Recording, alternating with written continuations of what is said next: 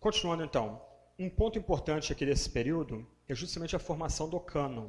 Não ficou do jeito que eu queria não, mas vou tentar explicar para vocês o que, que é esse quadro aqui. Ele está na teologia sistemática que vocês vão precisar adquirir, tanto para essa matéria como para a matéria de teologia sistemática mesmo. Página 112. Você pode dar uma olhada depois lá. 94, desculpa, página 94. Tá. Então, um ponto importante aí é justamente a formação do cânon. Na tradição católica, quando você lê livros católicos de formação no cânon, o que eles vão afirmar é que a igreja infalível gerou um cânon infalível. Eu terminei o primeiro bloco aqui citando Efésios capítulo 3 e capítulo 4, em que o apóstolo lembra que a igreja é fundada sobre os profetas e apóstolos. Na tradição católica, o argumento típico é justamente o contrário. Então eu vou, ao mesmo tempo que eu estou falando aqui de cânon, século IV, século V, eu vou falar um pouco sobre a Bíblia na, na igreja medieval também. Vou tentar misturar os dois aqui na medida que é, eu conseguir. Mas o ponto aqui para a tradição católica, ah, primeiro, eles modificaram o argumento de Irineu. Então, o, o, o argumento de Irineu é que a tradição é um resumo daquilo que é mais importante na Sagrada Escritura. E essa tradição, tanto quanto a Bíblia, é pública. Qualquer crente pode ter acesso a essa tradição, como também qualquer crente pode ler a Bíblia, estudar a Bíblia e ouvir a voz de Deus por meio do Espírito falando na Sagrada Escritura. Contra o exclusivismo e elitismo gnósticos. Do outro lado, na Idade Média, os católicos vão manter o argumento de Irineu, de escritura trabalhando junto com a tradição. Só que para a tradição católica, ou para a igreja católica, a tradição agora não é mais o resumo da escritura. A tradição católica é, ou melhor, a tradição para o catolicismo é a tradição oral que é um patrimônio da igreja e que é autoridade tanto quanto a Sagrada Escritura. Irineu de Leão, a regra de fé, a tradição, não é autoridade, não é autoritativa. Ela marca a fronteira da, do cristianismo, do que é a, a, a fé cristã. Agora, a tradição tem outro significado. A tradição é uma revelação ao lado da Sagrada Escritura. Então, você pode ver depois o catecismo católico moderno, assim como também no, nos cânones de Trento, uma ênfase muito forte na tradição como monopólio, como patrimônio e monopólio da igreja. A tradição aí é, é o, a, a fé da igreja, que é gestada em paralelo, paralelo da Sagrada Escritura, que também é patrimônio da igreja, só que do outro lado, essa tradição é tão importante quanto a Sagrada Escritura e na prática assume importância maior do que a própria Sagrada Escritura, determinando inclusive a interpretação de doutrina-chave e a interpretação de textos bíblicos importantes dentro da Sagrada Escritura. Com isso, há uma ruptura entre a igreja antiga e a igreja da Idade Média. Nesse sentido, então, é um erro, um anacronismo supor que a igreja antiga, Agostinho incluso, era basicamente um católico. Tem gente que acha que a igreja só começou começou em Pentecoste, aí de repente deu um pulo imenso e voltou a começar na Reforma. Tudo mais entre o Pentecoste e a Reforma, 1500 anos de história, é trevas, um ledo engano. Deus não se deixa ficar sem testemunho em nenhum momento da história. Então, um, um, elemento do catolicismo como nós conhecemos hoje, ele começa a ser gestado na Idade Média, que é o peso que a tradição tem na interpretação da Sagrada Escritura. A Sagrada Escritura só pode ser interpretada de, de acordo com o magistério. Daí o fato de que o crente simples não pode ter acesso à Sagrada Escritura, porque o pecado pode levar o crente simples a interpretar a Sagrada Escritura em oposição ou em contradição com o ensino do magistério, que é o ensino da tradição preservada como patrimônio da igreja, tradição oral preservada como patrimônio da igreja. Um componente complicador, antes de falar de cânon, uh, eu acabei falando de tradição, deixa eu avançar mais um pouquinho, é que há uma modificação na própria interpretação da Bíblia. E você vai ver isso depois hermenêutica com um professor apropriado. Ah, até a Idade Média havia uma ambiguidade quanto à correta interpretação da Bíblia. Você tinha duas escolas em tensão, a chamada escola alexandrina, baseada ah, na escola catequética de Alexandria, o primeiro seminário da cristandade, o primeiro seminário a ser fundado da cristandade, mais ou menos aí, segundo para o terceiro século depois de Cristo. Alguns professores importantes foram Clemente de Alexandria e Orígenes.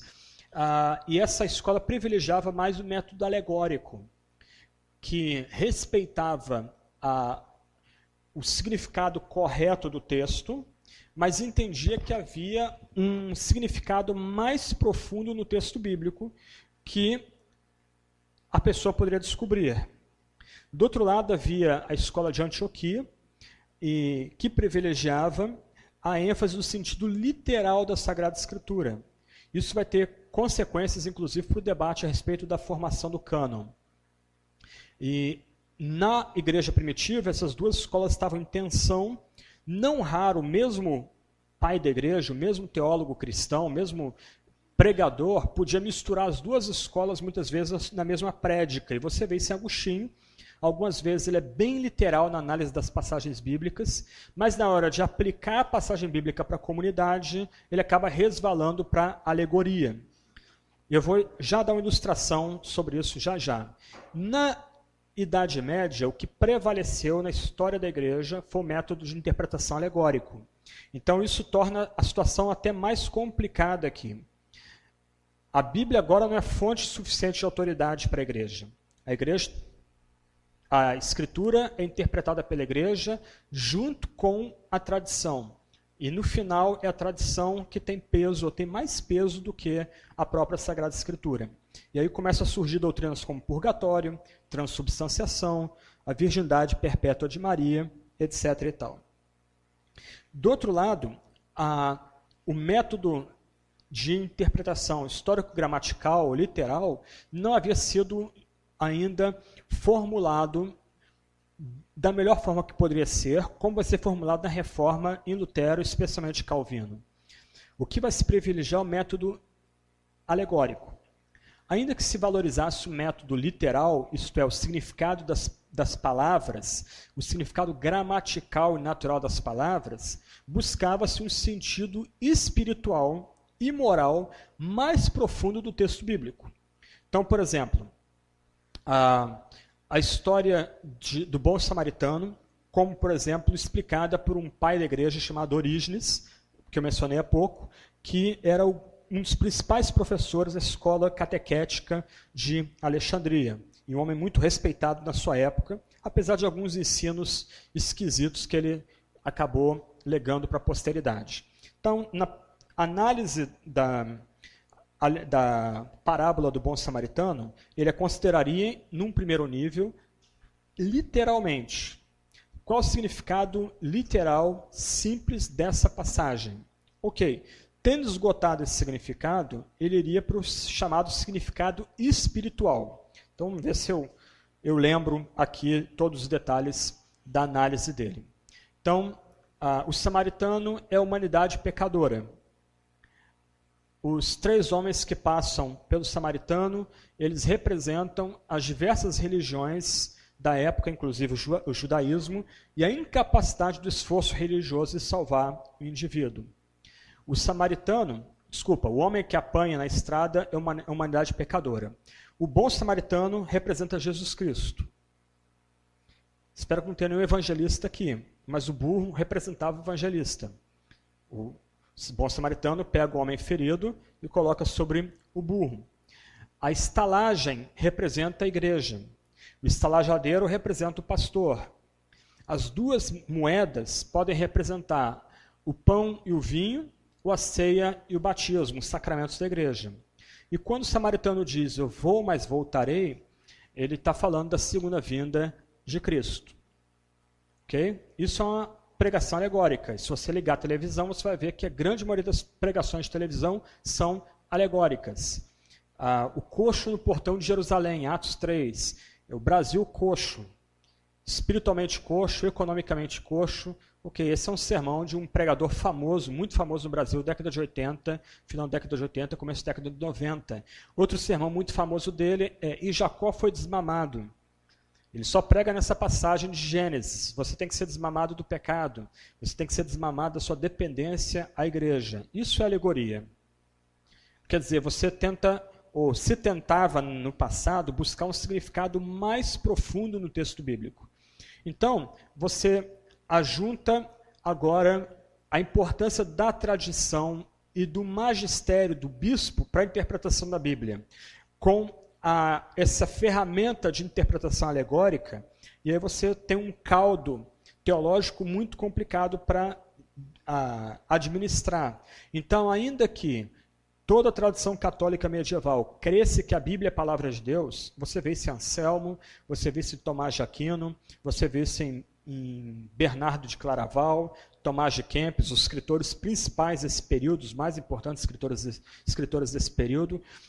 Do outro lado, especialmente no nível popular, no nível do povo mesmo, dos, dos chamados leigos, o que era oferecido nas prédicas das missas, muitas vezes eram doutrinas completamente espúrias à, à fé cristã, como dada no passado. Muitas vezes, doutrinas, às vezes, em oposição à fé cristã. Eu vou falar sobre pecado e graça na quinta-feira, mas havia uma tensão não resolvida entre os pais da igreja, entre os teólogos cristãos dos primeiros séculos, três, quatro séculos, quanto à salvação. É Agostinho que vem dar uma nova resposta, revolucionária até, com a doutrina da predestinação e da soberania da graça. Mas na Idade Média, os cristãos medievais, ao mesmo tempo que se diziam seguidores de Santo Agostinho, eles ensinavam, por exemplo, que a eleição estava pela mera presciência de fé e obras. Isto é, retornava-se à noção de uma salvação mediante a cooperação e pela antevisão dos méritos do fiel. Se o fiel ele tem mérito, logo ele vai ser eleito, ele é escolhido por Deus, Deus o elege, Deus vai, vai salvar, porque antevê que o fiel vai ser vai ter méritos da sua peregrinação cristã, vai fazer obras meritórias em sua peregrinação cristã.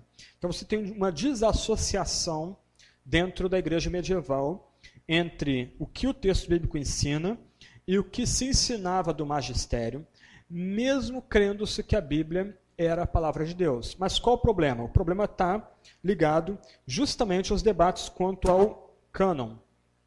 Ops, fiz atrapalhado aqui. Ok.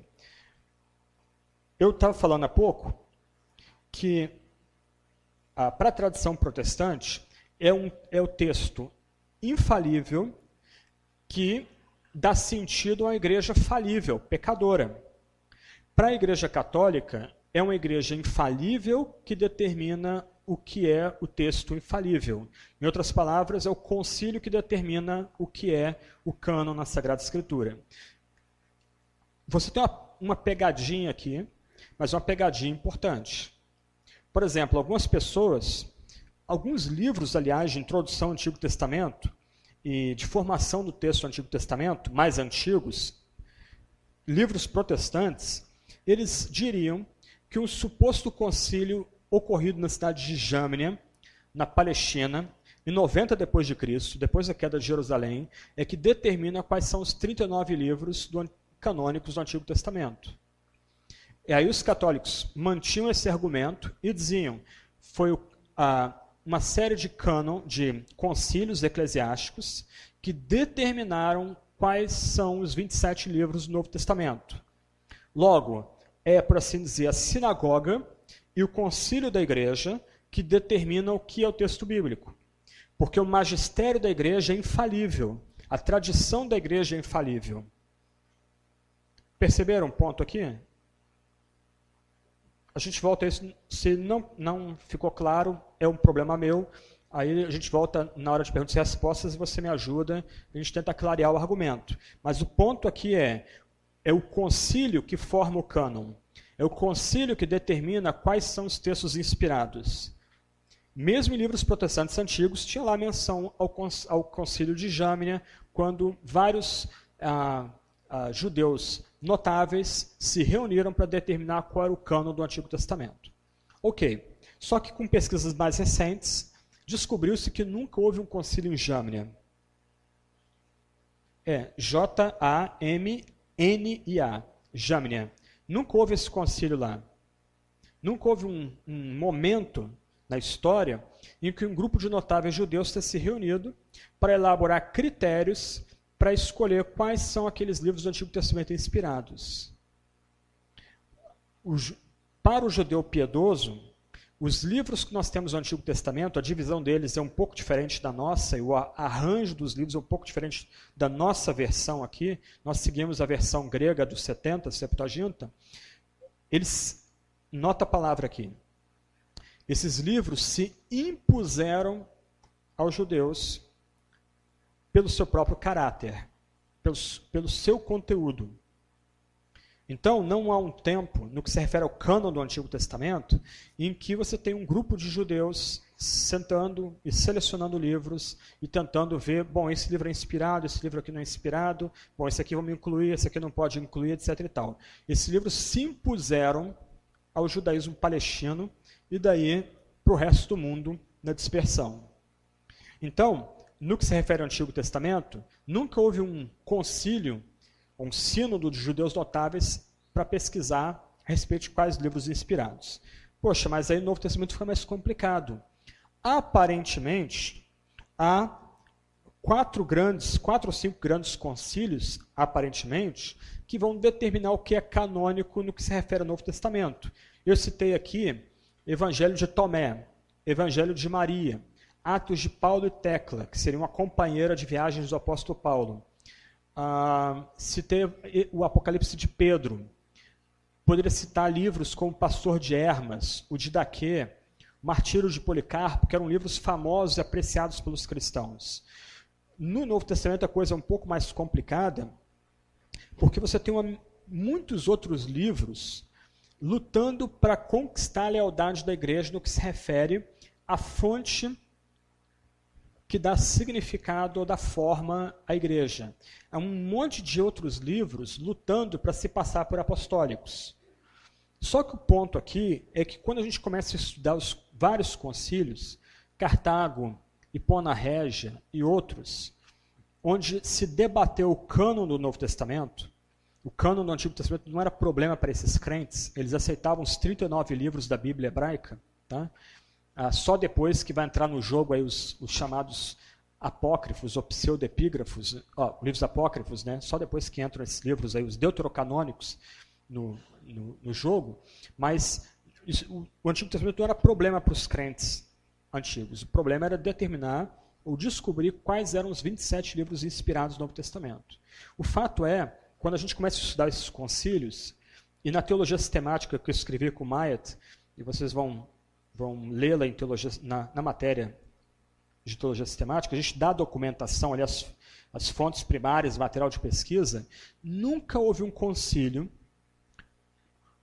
que tenha se reunido para, por exemplo, coisa bem batista, determinar um, uma comissão para descobrir critérios de, de apostolicidade para reconhecer quais livros são inspirados e canônicos e quais livros não são canônicos.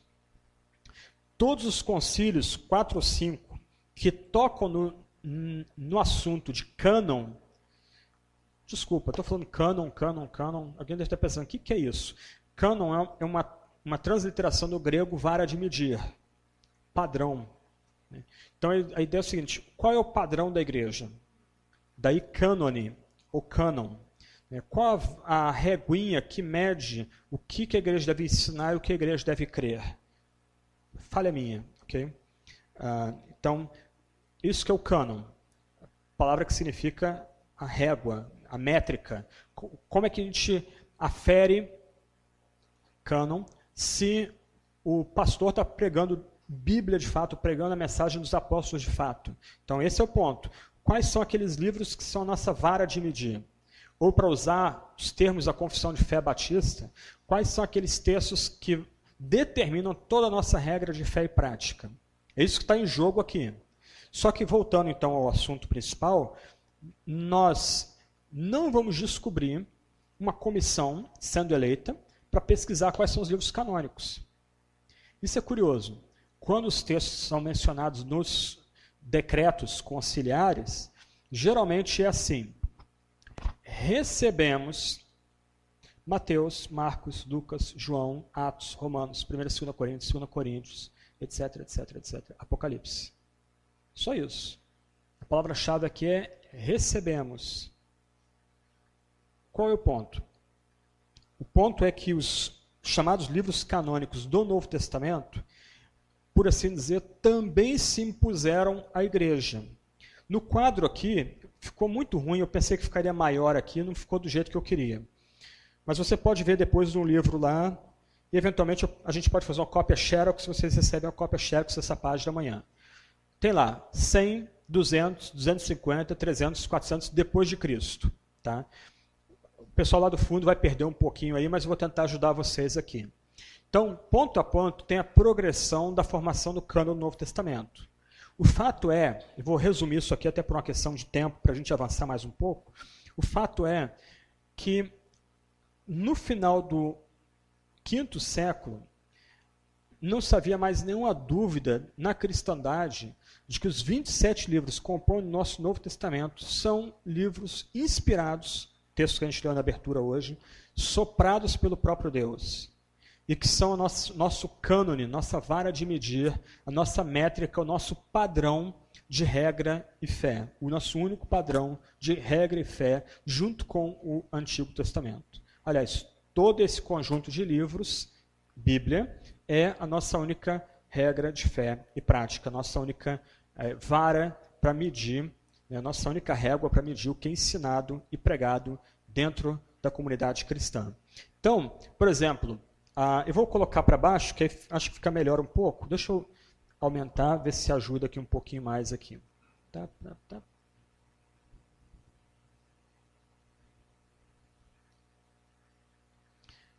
Só para vocês terem uma ideia, acho que dá para ver um pouquinho melhor. Por exemplo, no segundo século, era debatido se um livro chamado Pastor de Hermas deveria ser recebido como inspirado ou não. E esse livro é uma alegoria hum, não tão bonita e nem tão profunda quanto O Peregrino, John Bunyan, mas era uma alegoria muito popular na cristandade. Tem alguns problemas teológicos, mas era muito apreciada e algumas pessoas, inclusive, liam esse texto no púlpito na ausência de um presbítero, de um bispo para pregar, então o pastor de Hermas era lido, uma forma de inspirar ou estimular a comunidade a permanecer firme na sua peregrinação. Já no terceiro século e no segundo e terceiro século, por causa da briga entre aquelas duas escolas de hermenêutica, você tem Hebreus e Tiago, segundo e terceiro João, Judas sendo disputados, além de outros livros como Pastor de Hermas, Epístola de Barnabé, o Didaquê, o Evangelho aos Hebreus. Por que Hebreus e Tiago são disputados aqui, meados do segundo século? Primeiro, porque Hebreus, em círculos dominados pela escola de Antioquia, que era uma escola bem literal, literalista até, uh, viam Hebreus com desconfiança, assim também como Apocalipse, por causa do seu caráter é, espiritual demais. A ideia de que há um tabernáculo, o tabernáculo na terra representa o tabernáculo celestial, a, a, forma de espiritualizar as grandes instituições da fé do Antigo Testamento. Então, Hebreus era visto com desconfiança por conta disso. Tiago, porque aparentemente não há uma única palavra cristológica, aparentemente. Segundo e terceira João, Judas eram disputados. Segundo e terceira João por causa do tamanho delas. E Judas porque aparentemente era uma... Ah, como é que eu poderia dizer aqui? É um folheto basicamente cortado ou resumido de segunda de Pedro. Então, se você ler Judas ao lado de segunda de Pedro, você vai ver uma série de similaridades ali, especialmente segunda de Pedro e Judas. Os outros livros eram livros cristãos, escritos por gente ligada à igreja cristã, que eram muito apreciados na igreja. E, por exemplo, Didaquê é um comentário evangelístico a Mateus capítulo 7. Ah, ele é um livro bem relevante hoje. Ah, é bem simples, você lê ele aí em 20, 30 minutos, e ele é, tem umas, umas percepções práticas muito interessantes. Né? Ele diz lá, como é que reconhece o falso profeta? Se o falso, falso profeta só prega a palavra e não fica mais de três dias na casa dos irmãos, ele é um profeta verdadeiro.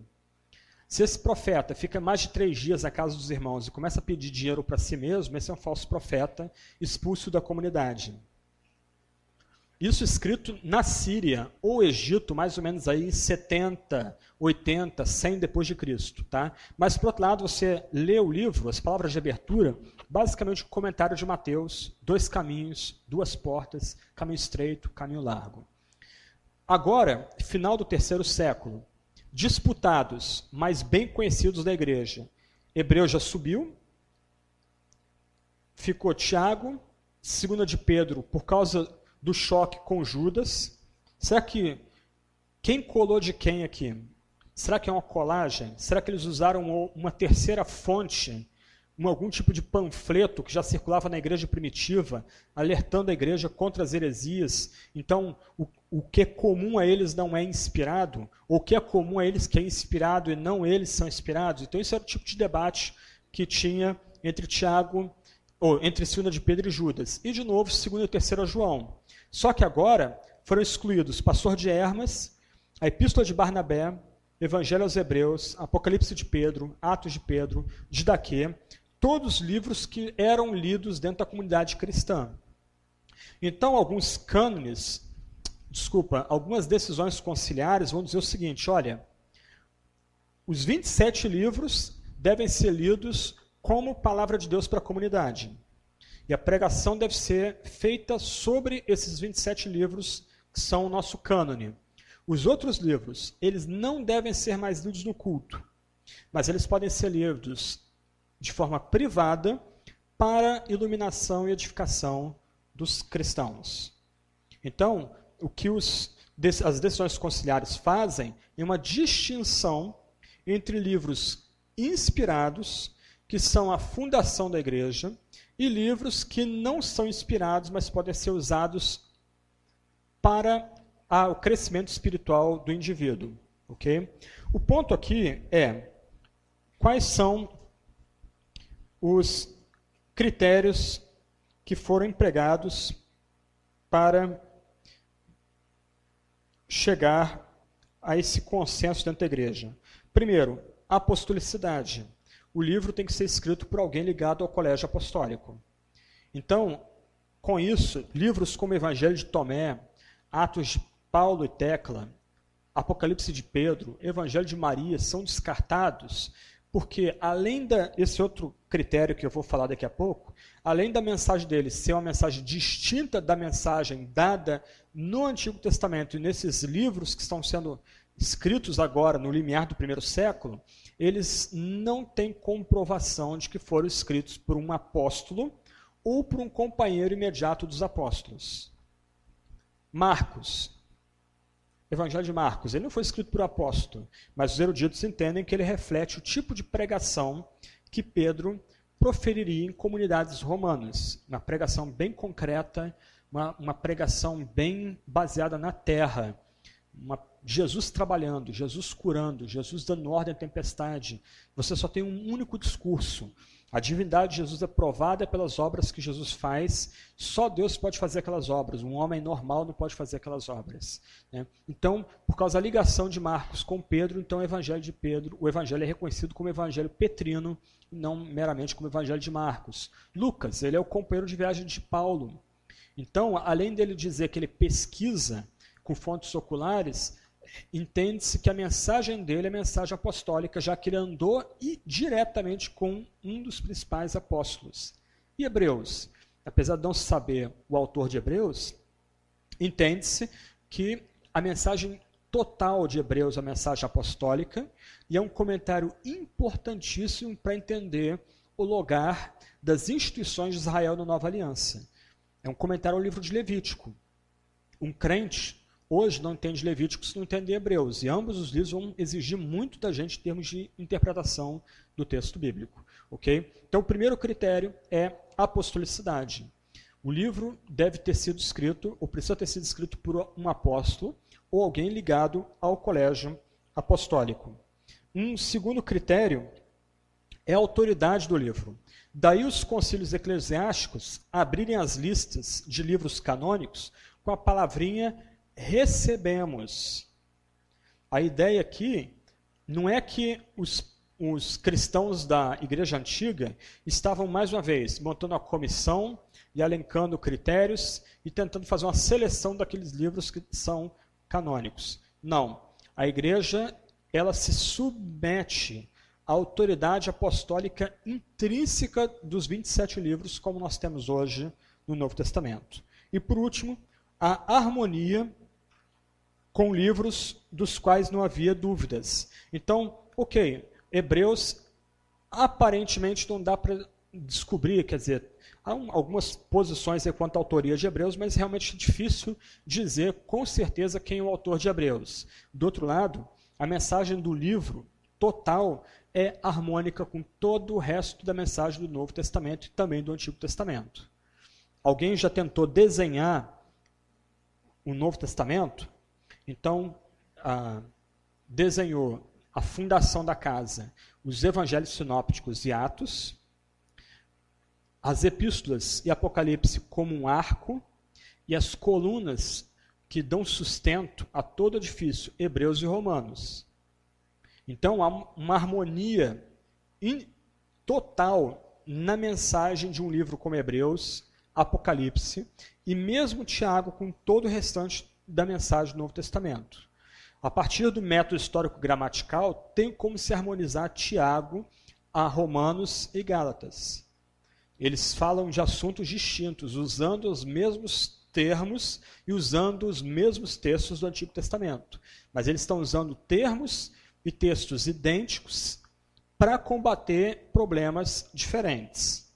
Uns, Gálatas e Romanos, combatendo a salvação pelas, pelas obras. O outro, Tiago, combatendo a fé fácil. Uma vez salvo, salvo para sempre. Eu posso ser salvo sendo um crente carnal. Ah, esse negócio de crer em Jesus como Salvador, isso é um extra, um plus, é uma opção. Isso não é bem para mim, não. A fé sem obras é morta. Cuidado. Os demônios têm uma fé intelectual. Eles são melhores do que todos nós juntos. Foram treinados no melhor seminário teológico do universo. Eles eram anjos. Estavam do lado de Deus. Então, saber ou conhecer apenas não é suficiente.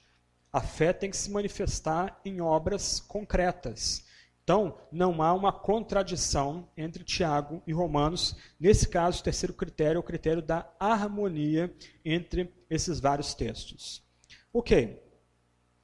Até o presente momento aí, o que nós fizemos foi um apanhado da Bíblia na igreja primitiva e também na igreja medieval. Olhando agora de trás para frente, a igreja primitiva respeitava o texto bíblico como autoritativo, como palavra de Deus, inspirada, dada pelo próprio Deus, como fundamento da cristandade.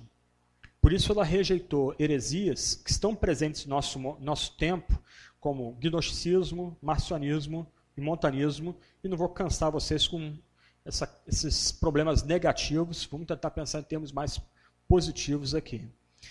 Do outro lado, na cristandade primitiva, pensou-se o cânone, e o que fica claro para quem pesquisa mais a fundo, que não é um concílio infalível, sem erro, que determina quem é a Bíblia infalível sem erro. Mas é uma igreja pecadora, ou que luta entre o pecado e a graça, que é fundada sobre a palavra infalível de Deus. E o que essa igreja faz é reconhecer a autoridade patente ao texto bíblico. Isso na patrística, isso no chamado tempo dos pais da igreja. Uma tensão presente e que vai se refletir até na formação do cânon está ligada à interpretação da escritura. Então você vai ter duas escolas rivais, uma enfatizando mais o método gramatical, outra enfatizando mais o método é, espiritual ou ah, alegórico para interpretar o texto bíblico. Na Idade Média, a coisa começa a mudar de figura. A suposição na Idade Média é que é a igreja que determina o cânone, Logo, a tradição da igreja, logo o ensino da igreja tem tanto peso quanto o cânone. E mais, não se pode interpretar a escritura contra o magistério da igreja, contra a autoridade da igreja. Isso aí é o resumo da Idade Média. E com isso vão surgir doutrinas estranhas como a doutrina da transubstanciação, a virgindade de Maria, a, a importância do Papa como um representante de Cristo para a comunidade cristã, a ideia de salvação pelas obras, que na verdade a, o que você tem ali é quase um, uma, uma transação comercial onde você pode comprar uma bula e essa, esse documento eclesiástico perdoa ou garante o perdão de todos os seus pecados. Todas essas ideias sendo gestadas durante a Idade Média. Ainda assim, Deus não se deixou sem testemunho. Mesmo Tomás de Aquino, que às vezes é tão mal visto por nós protestantes, a posição dele era basicamente cristã. Homens como Anselmo, Bernardo, Tomás de Kempis eles mantiveram a verdade do Evangelho mesmo na Idade Média. Houve tentativas de reforma, por exemplo, com um tcheco chamado Ian Hus, e ele pagou a vida, acabou sendo martirizado, queimado na fogueira, a de Constança, no 15º século, por conta da tentativa de fazer o povo ler a Bíblia.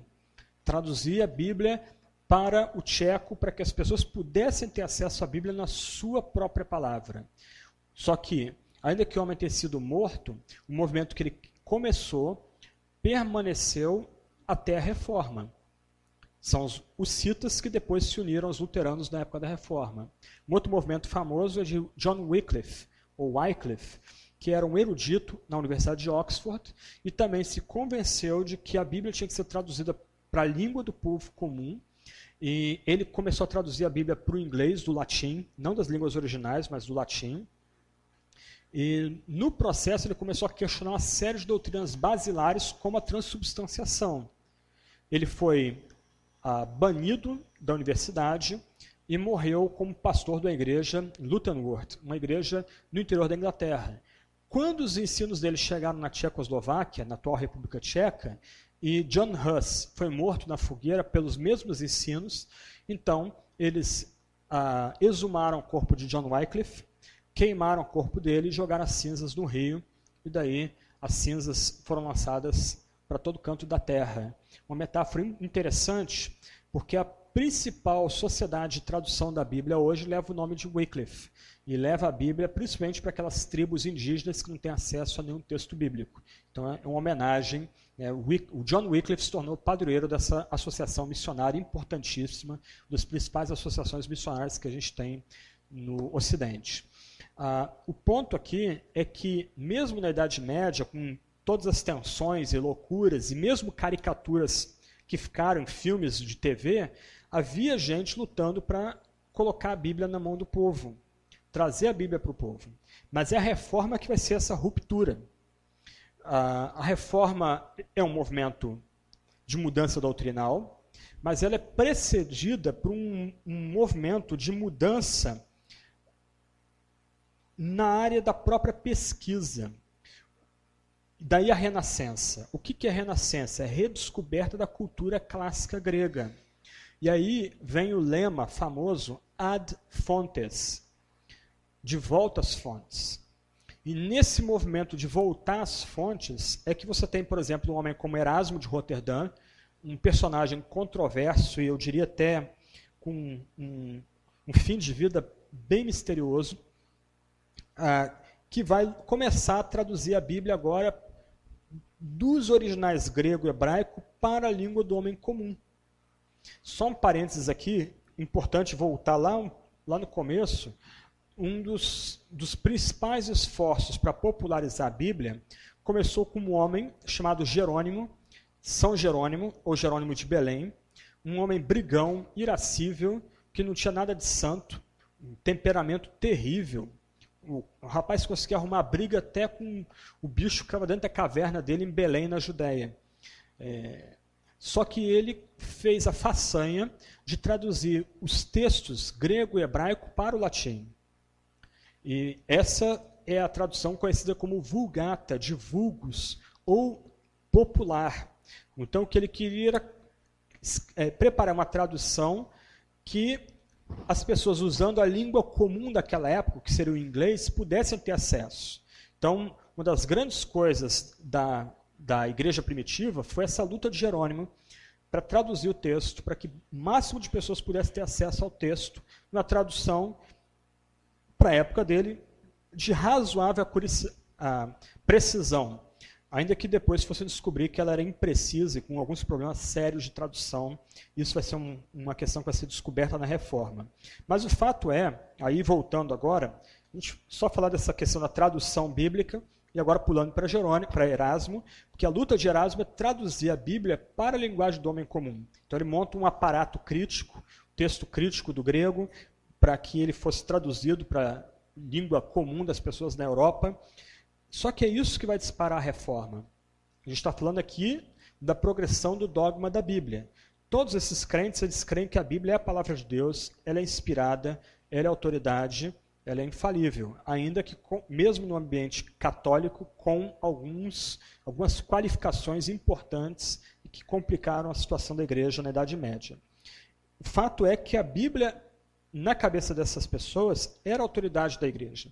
Então, tinha que se voltar para os originais. Não bastava usar uma tradução do latim, tinha que se entender o texto no grego e no hebraico. Ok, com isso, então, vai surgir o movimento da reforma. O movimento da reforma não surge com Lutero propriamente dito. Ele é parte de um espírito, de algo muito maior. Ele se tornou mais famoso, junto com Calvino. Mas antes dele, um monge francês, professor francês, chamado Jacques Lefavre, de Taples, Lefavre, em Paris, ele já estava traduzindo a Bíblia para o francês. Na Espanha, já tinha gente traduzindo a Bíblia para o espanhol. E mesmo em Portugal, havia gente traduzindo a Bíblia para o idioma que nós falamos. O que Lutero faz no processo de redescobrir a doutrina da salvação, a doutrina da justificação pela graça somente, é entender que se a Bíblia é a fonte de autoridade inquestionável da igreja, é a Bíblia que fundamenta, nutre e sustenta a igreja, o povo tem que ler Bíblia.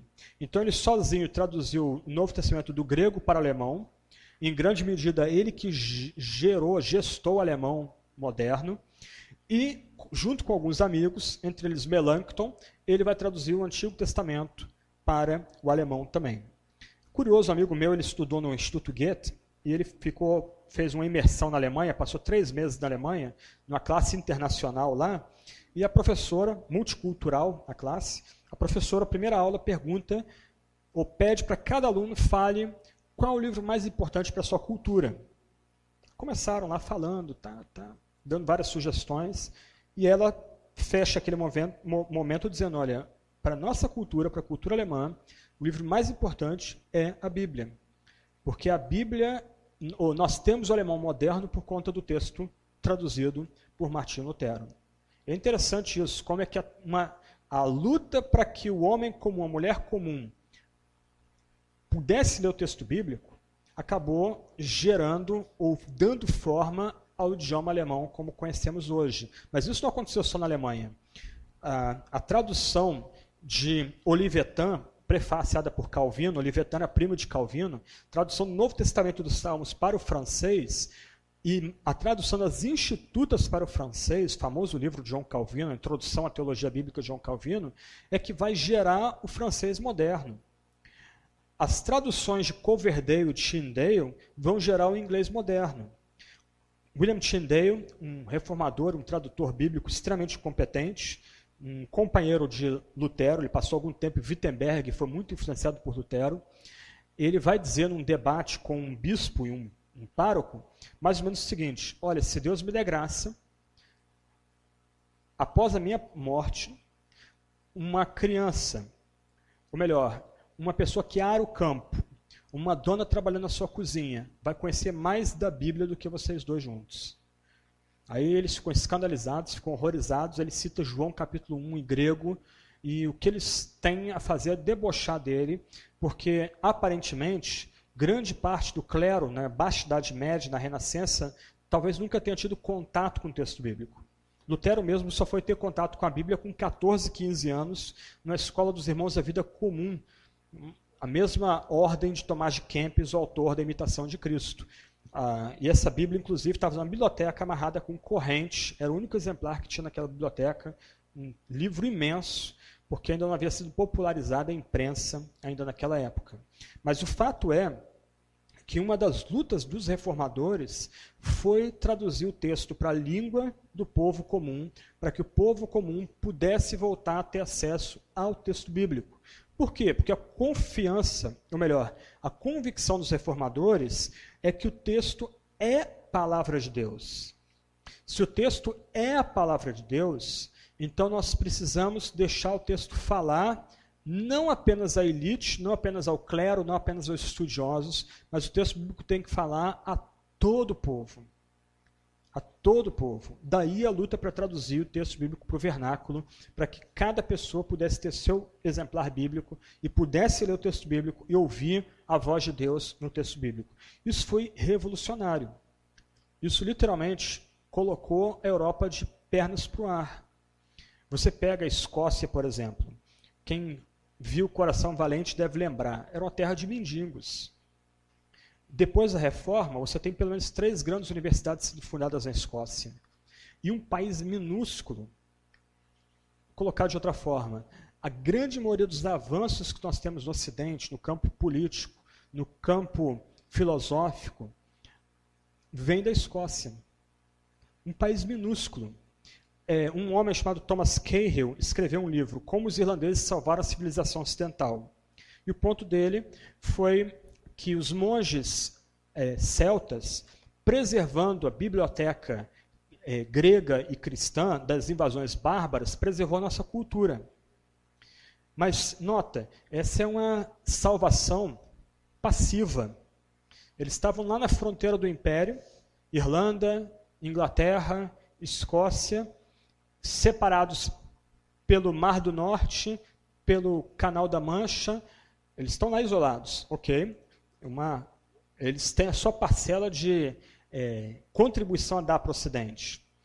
Mas, do outro lado, os escoceses foram salvadores ativos. Então, nesse livro, o autor lá, como um autor escreveu, como os escoceses salvaram a civilização ocidental. Ele começa a mostrar quantos escoceses saíram desse país após a reforma para Estados Unidos, para França, para Alemanha, mudando aspectos importantes da nossa cultura no campo da ciência, da educação, da filosofia, da política, etc, etc, etc.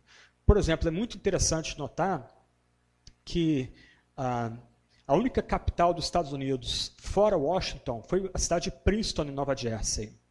Por quê? Porque a Universidade de Princeton já era extremamente famosa então se tornou um lugar de refúgio quando os ingleses avançaram sobre Washington. Só que a Universidade de Princeton foi fundada por escoceses. Um dos signatários da Declaração de Independência, um homem chamado John Witherspoon, era presbiteriano, diretor da faculdade, do colégio de Princeton, como era conhecido naquela época. Um dos 13 ou 14 homens que assinaram a Declaração de Independência. Talvez o documento político mais importante já escrito no Ocidente até, eu diria até no mundo, inclusive. Mas o fato é que a Bíblia revolucionou esse país. O fato de homens e mulheres começarem a devorar o texto bíblico moldou toda uma cultura. E eu não tenho como alongar isso aqui, porque eu quero avançar mais um pouquinho. A gente tem 30 minutos ainda para cobrir um pouco aí sobre Bíblia no período contemporâneo. Mas o fato aqui é que você compara países que foram transformados pelo poder da palavra com países onde o catolicismo foi muito é, arraigado e há uma diferença cultural, social, econômica abissal entre esses países. Por quê? Alguma coisa tem a ver com a visão que a Bíblia propicia do mundo. Aí é importante ler o clássico do Max Weber, Ética Protestante e Espírito Capitalismo, para tentar entender um pouquinho que esse poder social e econômico protestante que vem da própria Bíblia.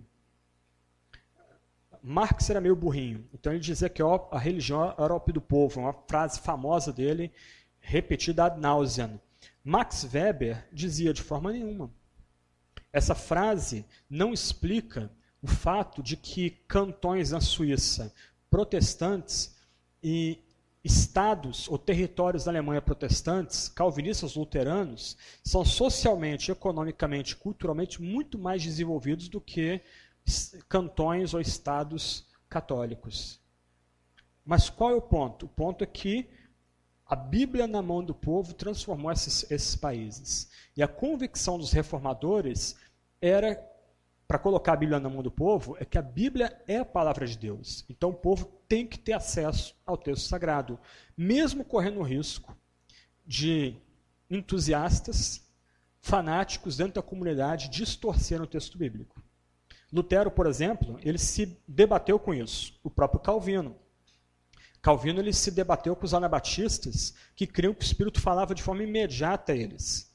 Ele dizia: o Espírito fala, mas o Espírito fala por meio da palavra. É, é na palavra que nós recebemos o Espírito Santo. A palavra é a espada do Espírito. Nós não podemos separar a palavra daquele que inspirou a própria palavra, que é nada mais nada menos do que o próprio Espírito Santo.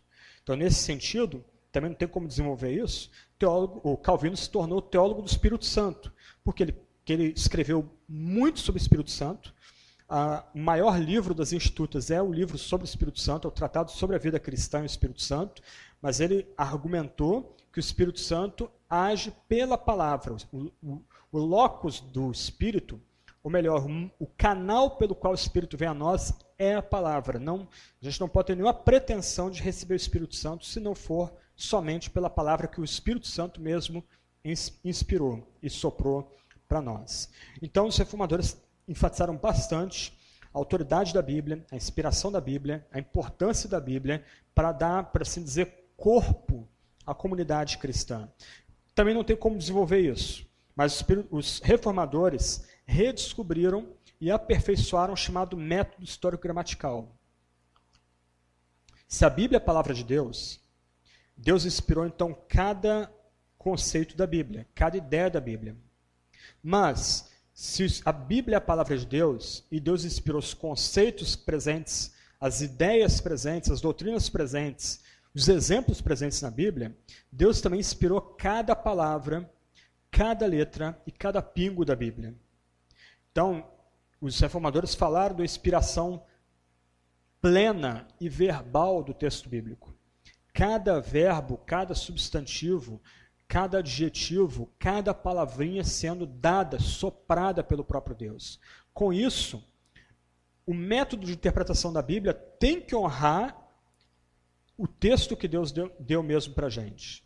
Então, eu costumo dizer que o método de interpretação dos reformadores era agarrar as palavrinhas da Bíblia e tentar entender o significado dessas palavras da Bíblia em seu contexto léxico e em seu contexto histórico também.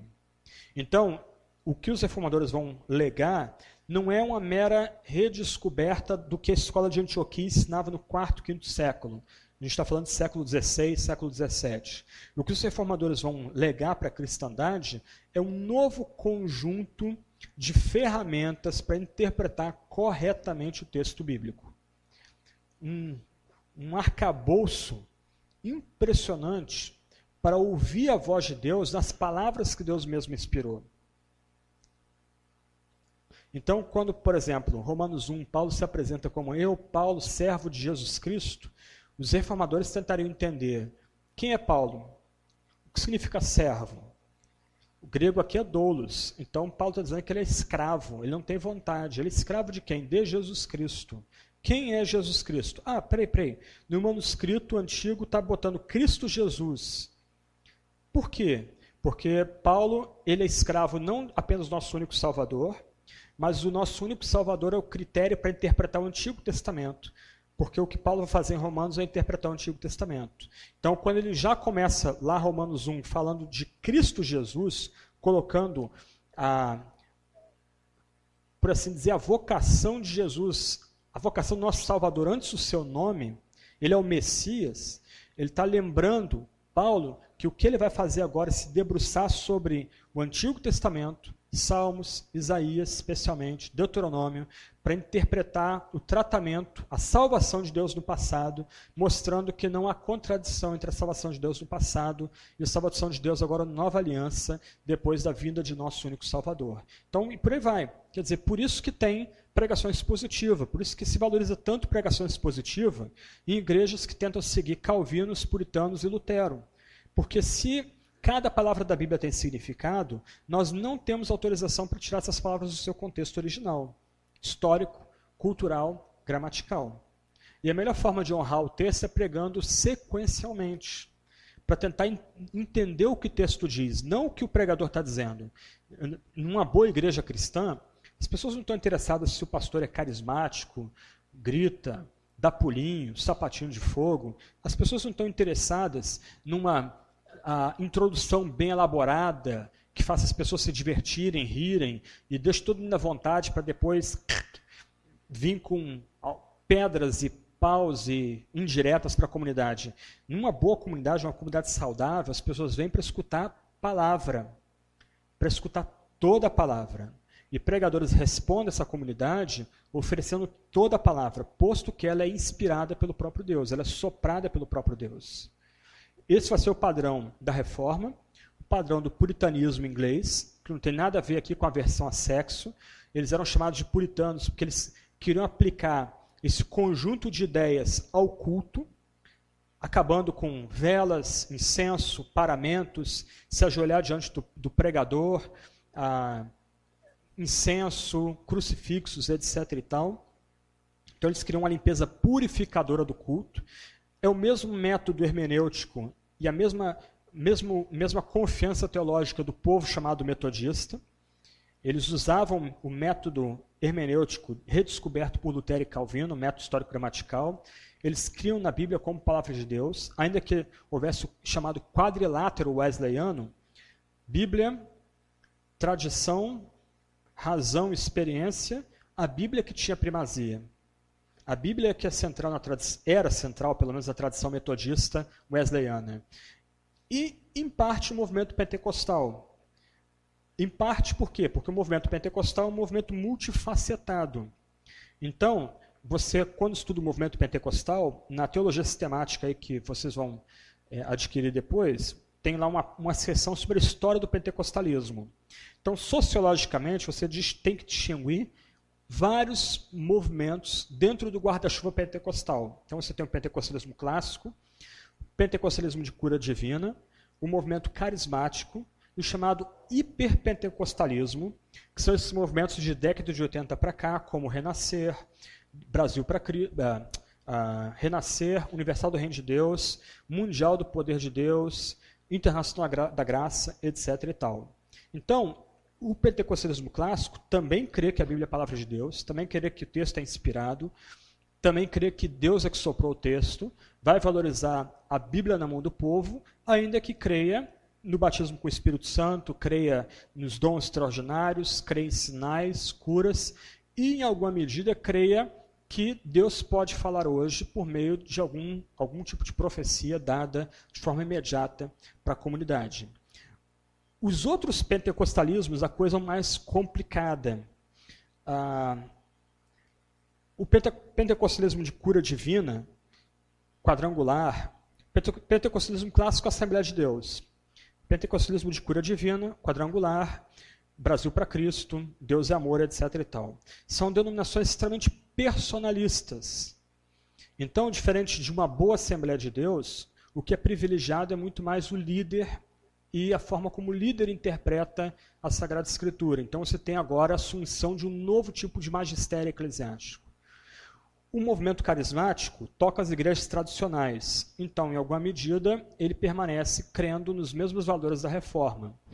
O hiperpentecostalismo, oriundo do pentecostalismo de cura divina, é extremamente complicado, porque ele rompe completamente com um padrão protestante típico, onde que a Bíblia é usada como metáfora ou como alegoria, e o que vale é o personalismo daquele que dirige aquela comunidade.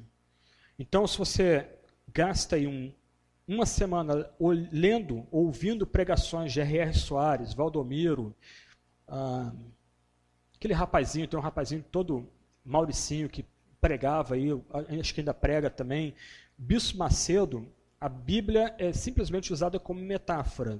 E o ápice do tipo de discurso dessas pessoas é muitas vezes jogar a Bíblia no chão, é, teatral, um teatro mesmo, e dizer, olha, se ah, Deus é Deus de poder, Deus quer abençoar você, se Deus não abençoar você como você precisa, então, paf, joga a Bíblia no chão, eu não creio mais nesse livro, é, eu abandono o ministério, porque Deus tem que abençoar, tem que galardoar a fé dos seus servos.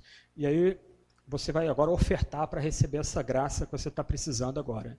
Mas a, a Bíblia é atomizada, por assim dizer, ela é resumida apenas uma metáfora. A sua história é igualada à história, por exemplo, de um Davi. Olha, Davi precisava lutar com Golias. Davi correu na direção de Golias.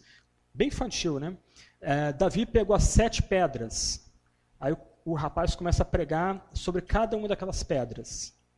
A pedra da fé, a pedra da coragem, a pedra da frequência à igreja, e por aí vai.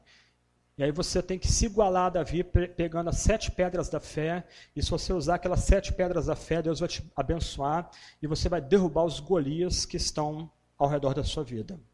Okay? Então a Bíblia é simplesmente resumida a um livro de metáforas, a um livro de contos.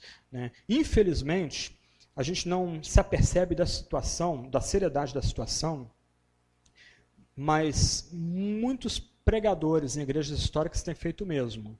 Talvez não com tanta agressividade, mas eles têm usado a Bíblia mais ou menos nesse nível, igualando a experiência dos personagens bíblicos à nossa experiência pessoal e chamando-nos a imitar a fé deles, mas numa perspectiva mundana, não mais de vida eterna salvação eterna, novos céus, nova terra, ressurreição do corpo. Ok? Ah, ok. Então, ao mesmo tempo que eles vão afirmar que é, a Bíblia é a palavra de Deus, Deus está falando para o texto bíblico, não há paixão, não há interesse desses novos pregadores em se agarrar às palavras do texto, para entender o que o texto de fato fala. E o grande problema aqui é o seguinte: eu citei há pouco Agostinho, ele dizendo que ele crê na palavra, ele crê que a palavra é verdade porque Deus é veraz.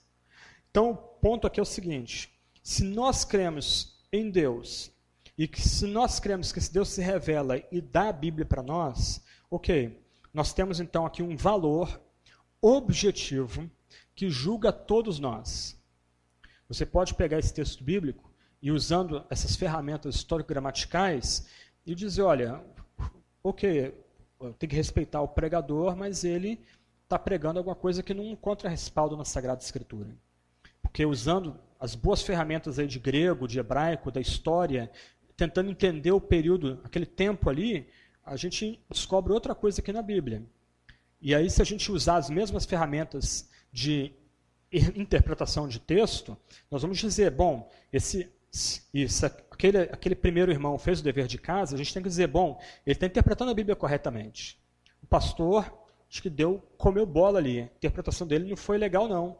Ele fez um, um serviço preguiçoso ali.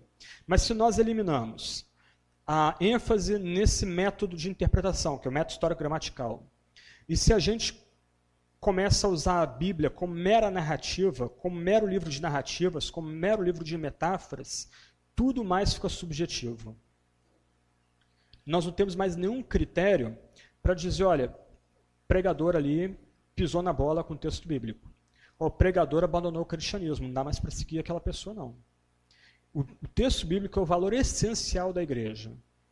O texto bíblico é a pedra de toque, o texto bíblico é a palavra dos profetas e apóstolos a nós. Sem o texto bíblico objetivo dado, não há igreja. Por isso a igreja brasileira está se desfazendo. Nunca se vendeu tanta Bíblia, mas nunca se leu tão pouco Bíblia. Uma pesquisa feita recentemente pela Sociedade Bíblica Latino-Americana, acho que foi isso, com 2 mil pastores no Brasil, chegou a uma conclusão alarmante. Mais de 50% desses pastores nunca leram o texto bíblico todo de capa a capa. Gente, isso é muito sério. Como encarar com seriedade um pastor que não leu o texto bíblico de capa a capa? Como eu sei que o que ele está pregando é o que ele estudou, quebrou a cabeça, comparando texto bíblico com texto bíblico e está pregando de fato a verdade de Deus? Como eu sei que o que ele está pregando é o que ele de fato experimentou? Não é por isso que há tão pouco poder nos nossos púlpitos hoje? Às vezes o sermão é uma aula vazia, fria de significado, outras vezes é só teatro. Pessoa passional, tá, mas você vai examinar o que ela está falando, vazio de conteúdo. A Bíblia é o valor absoluto da igreja, inegociável. Um, última palavra, eu tenho acho que agora oito minutos antes de encerrar. A partir do século XVIII, especialmente na Europa, na Alemanha e na França, houve uma grande mudança de paradigma filosófico. Às vezes eu nem entendo, fico lendo Kant, eu, dá, dá nó na cabeça, Hegel, mas houve uma mudança violenta de mentalidade na Europa.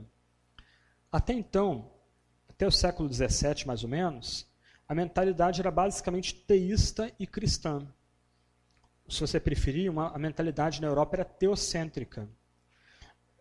A história não vem ao caso agora, mas houve uma mudança do teísmo para o deísmo. Isto é, Deus é criador, mas não há mais nenhum conceito de providência divina e de soberania divina. Deus é o relojoeiro, ele estabeleceu as leis naturais, ele respeita o livre-arbítrio dos seres humanos, ele não intervém agora na história, mas ele acompanha, por assim dizer, os desdobramentos históricos que o homem mesmo constrói. Do teísmo, você tem então o deísmo. E do deísmo, você tem o ateísmo. Então a ideia é que se Deus existe, ele não pode ser mais conhecido racionalmente. Uma posição completamente antagônica à posição cristã, protestante, católica até o século XVIII. Então, a, se Deus existe no mundo do nômeno, como Kant diria, a razão não tem como penetrar nesse mundo.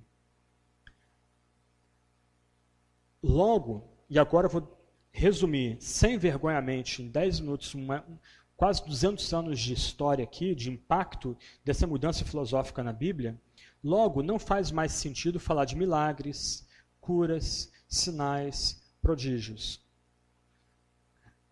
O que começou a acontecer é o seguinte: se não dá mais para falar racionalmente de Deus, se não há um discurso racional sobre Deus, se não dá para, a partir da Bíblia, tentar entender racionalmente quem é Deus, também não dá para acreditar racionalmente em milagres como a travessia do Mar Vermelho.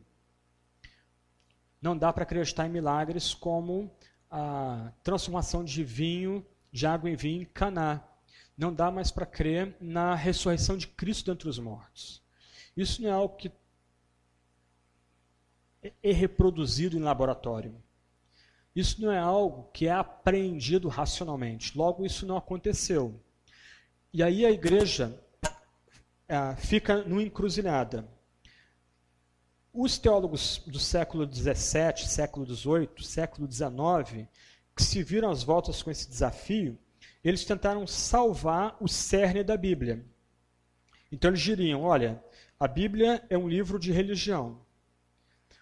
O cerne da Bíblia não, é, não são as histórias, não são as curas, não são os milagres, não são sinais.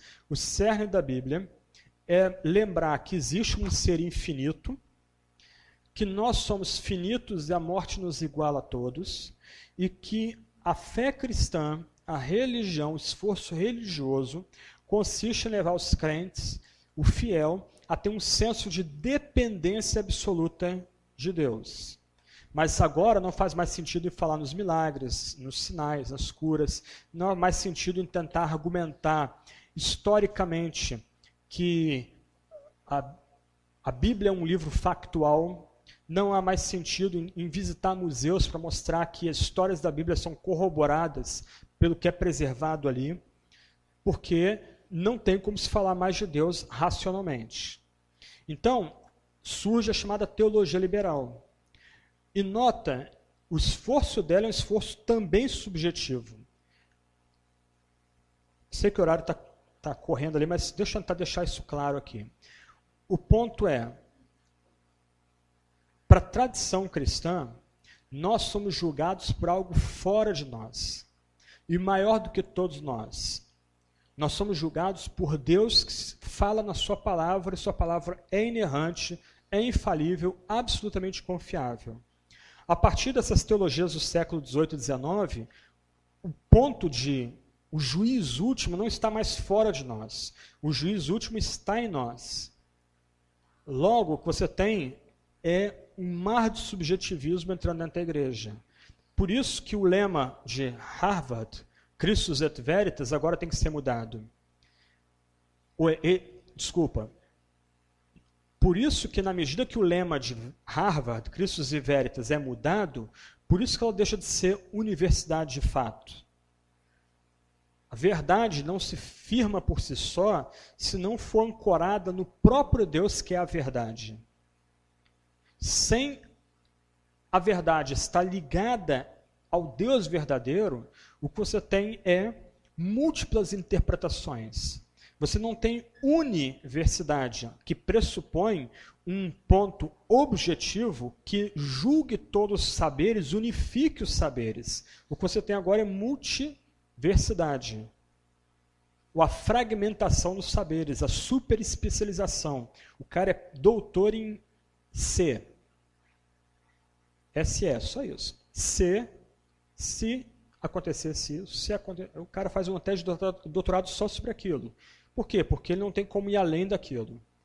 Ele não tem mais nenhum ponto fora dele para julgar a realidade. A grande encruzilhada, então, da igreja, no século XIX, século XX, agora século XXI, reside justamente na, no que dá corpo para a igreja, no que baseia a autoridade da igreja. Então, da mesma forma como os europeus e ingleses e americanos enfrentaram a teologia liberal e foram desafiados por ela, e ela minou a igreja, você não se iluda que em academias metodistas, batistas, luteranas, mesmo presbiterianas, você tem teólogos liberais trabalhando para minar a própria autoridade da igreja com consequências nefastas para a própria igreja. Mas no final, resumo do resumo. Se alguém crê em Deus, ele não tem como fugir daquela premissa que eu ofereci para vocês. Deus não erra. Deus é padrão último de verdade. Deus se revela. Sua revelação não tem erro. Um cristão permanece firme nisso. E aqueles que rompem com esse ensino não podem ser mais chamados de cristãos. Antes, tem que ser apartados da comunidade como gente que serve veneno, comida estragada, com resultados terríveis para essa mesma comunidade.